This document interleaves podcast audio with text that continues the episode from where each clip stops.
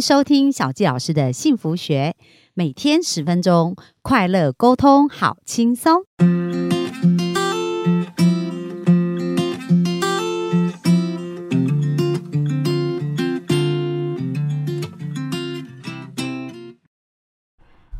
欢迎收听小纪老师幸福学，很开心又在空中跟大家见面。那本周有没有觉得超级无敌精彩啊？就是我们的娃娃姐啊，她生命里面就是很多很多的第一次哦，但是每一个第一次啊，她都变成一个更大的祝福跟礼物回来。那昨天我们有聊到说，诶，她的厂在一刹那间呃失火。而且呢，这个损失不是几千万哦，是上亿。而且他今天就是他讲到的创业过程，除了这个，还遇到很多很多的挑战跟困难。所以大家也不要羡慕成功者得到成功，大家你你要先想，你愿不愿意去承担这个背后他经历这个痛苦挑战，然后要不要去过了这一关哦。所以今天我们就来呃访谈一下，了解一下娃娃姐这个创业的过程当中有曾经遇到过什么困难，如何去突破。那我们再次欢迎娃娃姐。谢谢谢谢小鞠老师，呃，他真的很会访问，呃，让我把这几十年来从来不太跟别人讲的事情。一个一个讲出来，对，我们把很多的故事都挖出来。好，那刚刚娃娃姐有看到说，哎，看到那个火这样烧烧烧，可是她就是一心想着就是面对然后处理嘛，对，所以这是一件。然后刚刚我又发现说，哇，她发现大陆那边有出现一些状况，所以娃娃姐可不可以分享一下，在你这个创业的过程，这些困难你是什么？嗯，那时候我这样讲好了。我们必须很有条理的分析。一个在台湾，你遇到火之后，第一个你生产线怎么维持？因为你现在面对都是世界级的大厂，对，他们没有办法让你 delay 的，对。然后我们又只是中间一段的供应商，前段后段都会有人要催，所以厂商工料来不来得及，你就要变变成要。备现金给他们，但是我也很好，是因为我做二十年了，信赖度是有的，所以我的厂商也都让我能够先拿货、拿材料，然后先做。那我按原来的付款条件给他们。我是做了两件事情：第一，客户的产品不要 delay，对，一样生产，所以我就盘点我的生产线。那不足的部分就在我对面，刚好又买下一块地，所以我就在那个地方我就开始。做临时线，当然，当然，对对对，专业部分当然就是我老我先生嘛。那属于经营部分、跟客户部分、跟厂商部分、跟那些比较难处理的部分，就是呃，就是小妹子我来了。哇，那就是要去面对客户催货、厂商追料，然后呃，就是你的生产线怎么样如期给客户，不要去。Delay 到，因为国际的订单，你 delay 到是，他不会管你那么多，你们是要赔款的。对，那我也很感恩，我就说我有一群还不错的干部，都很实在，然后他们就很运筹帷幄，那也把危机处理的算慢慢的就淡化了，就慢慢一件一件事情回来。那在这个时候呢，呃，灾难病还没有结束，因为我才把一个事情理理出一点点头绪。呃，这是在火灾以后多久？隔几天吧，隔几天，一般的人大概心脏没那么强，可能很难记载掉哈。那我隔几天以后，珠海厂那边就打电话来说，地层下陷水灾，从来没有那么严重过。那我们刚设完一条自动线。地层下陷一公分，我什么都不能动。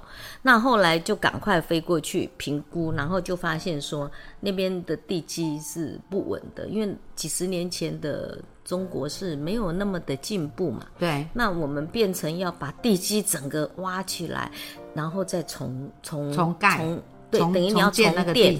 对，那你怎么样不要去影响到这个设备？哇，那个就是技术性问题了。那中国那时候没有那么多资源，所以也是千百万千百难，但是你就是必须去克服。所以真的是富贵险中求啊！嗯，有时候我现在回想起来，再叫我做这样的事，我一定不要。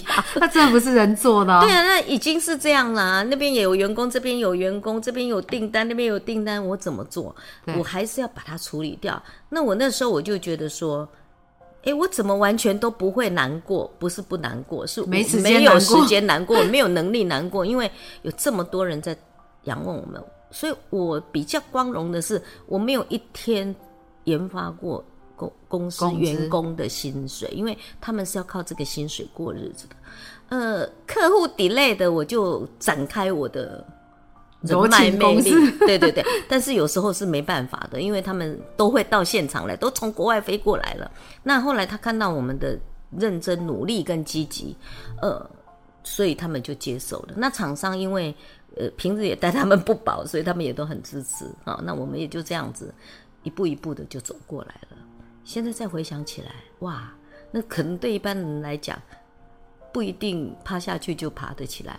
然后呢，呃，那时候我觉得我听到最多的话就是叫做“怕等秋果等都用”，哦，大家就一直这样讲，对不对？对他们就会这样。因为后来我们就在另外一个地方就把厂重新建立起来。那就维持台湾两三个厂，可是我那时候就已经开始想，哎，我应该要缩小了。那接着就是中国，我们还是必须配合我们这些大公司嘛，为创立啦，然后什么嗯外商公司，然后日本公司，我就在华南生产。但是如果是我们的华硕、宏基啊，呃，日月光这些，我们就在华中生产。如果是手机的部分，就在北京生产。大概就是先分这三大块啊。这中间当然还会有一些小公司，就是做呃电子零件啊什么的，然后以香港作为中心。哦，那嗯，就这样子又在经营下来了。那一直到民国九十几年，应该是九二一过了，但是那时候呢，呃，九二一之后，我觉得我也还蛮发心的，就是我觉得我在这么大的灾难居然没趴下去，所以我还做了很多公益，我帮很多的灾民又重建了一些希望学校啊什么，所以我会觉得，嗯，就是你在你困难的时候，你不要去想你的困难，你就去想你能怎么做，嗯哼，那我都觉得会顺顺流，所以所以其实我华姐刚好讲到，就不要专注困难，应该要专注如何解决。如何解决？所以我觉得老板其实不用抱怨什么。如果你想要当老板，你就下定决心要作为一个解决困难的人。对，他一定会遇到困难，绝对不会的，绝对不会是一帆风顺。你现在看到的我是这样，台积电是这样，宏基是这样，呃华硕是这样，无一例外。无一例外。对对。其实，其实成功真的它是很多的积累的啦。对。那这个积累，就像刚刚娃娃姐讲到，就是如果你是一个不想承担，然后也觉得问题来不想面对，那最好是不要当老板，对不对？我以前想都没想过这个，我觉得除了赢，你没有无路可退了嘛，你不可能去对你的员工 delay 你的薪资嘛，你不可能去对你的客户打坏你的信用嘛，你不可能对你的厂商说了不算话。对对不对？所以你就必须走下去。所以除了赢，你哪里有什么退路可以走？就是就是诚信到底。对对对，诚诚信这是很重要。然后你面对困难，除了解决问题，没有第二个方法。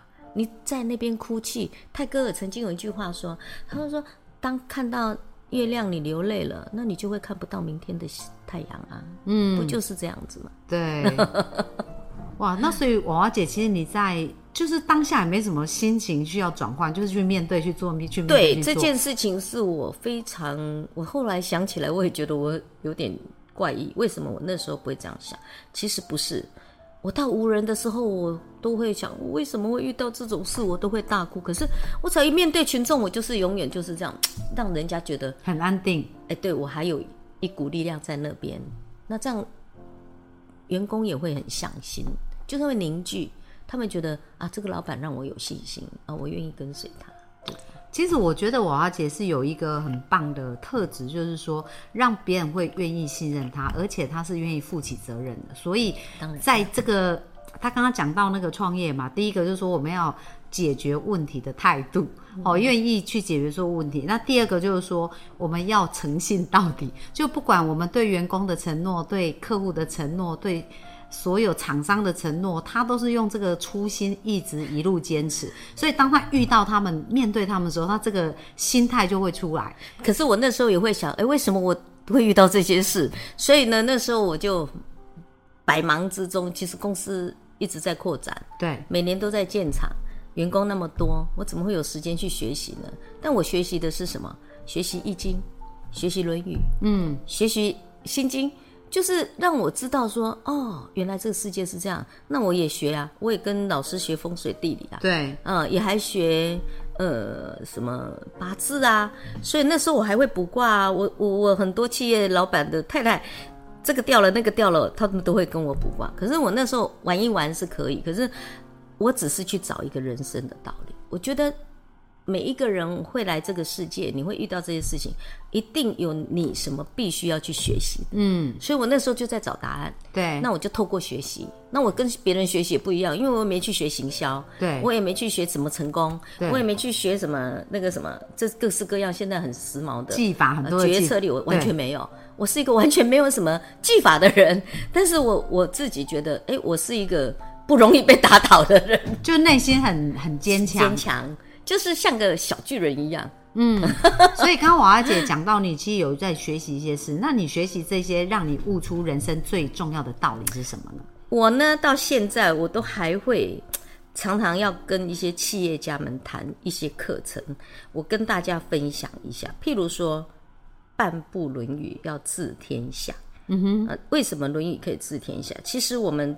中国人啊，儒家的思想真的是很可以学习，而且你不必到一一个，你到半部《论语》你都可以治天下。所以我那时候我就在想，哎，是不是我那时候准备大学的时候开始背《论语》呢？然后你看哈，我会开的课哈，跟大家都不一样。向《道德经》学习圆满人生，你知道吗？《道德经》有一句话，我真的是深刻的感觉感受到，他说：“治大国如烹小鲜。”他就是说，你要治理一个。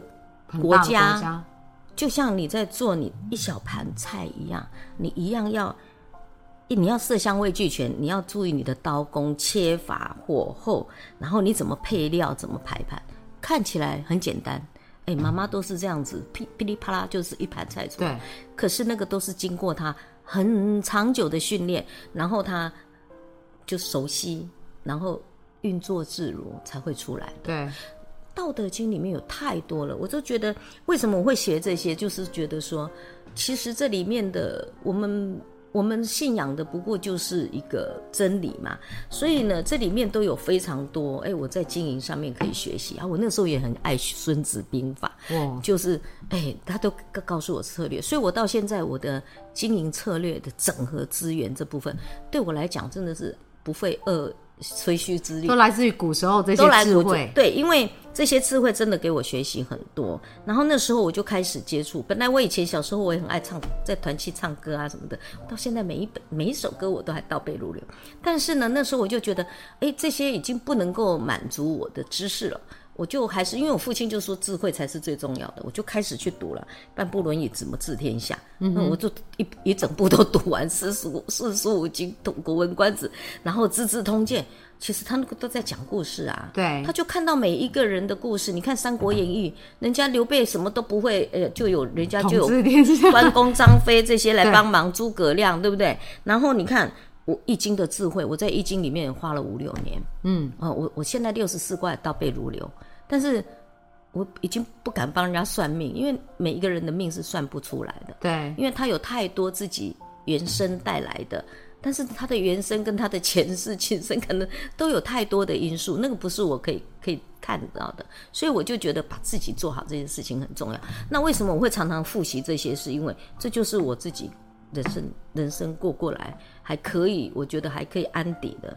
然后。这就是其实这些加起来就是总裁的智慧，就是你你要去经营你的生命，你要经营你的人生，你要经营你的事业，一个都少不了。嗯嗯，哇，那刚刚娃娃姐讲到很重要，就是说其实一个人要在外在成功，内在要先一定要。那你外在要圆满，内在要先圆满，对不对？对对对，要丰盛，而且可以圆满他人。成就自己，因为真正有收获的还是自己。对，所以我是完全没学过什么行销，但是我我们现在。可是做出来的决策，其实它就是真理来讲，它就不会受时间的考验啊。是啊，而且就是它是对的事情，就好像我们讲诚信这件事很重要，然后不要贪小便宜，就是你真正对别人好，别人也会回来对我们好。一定会啊，你会百倍千倍的回收。对，所以总结一下，刚刚娃娃姐有讲到经营三个非常重要的事情。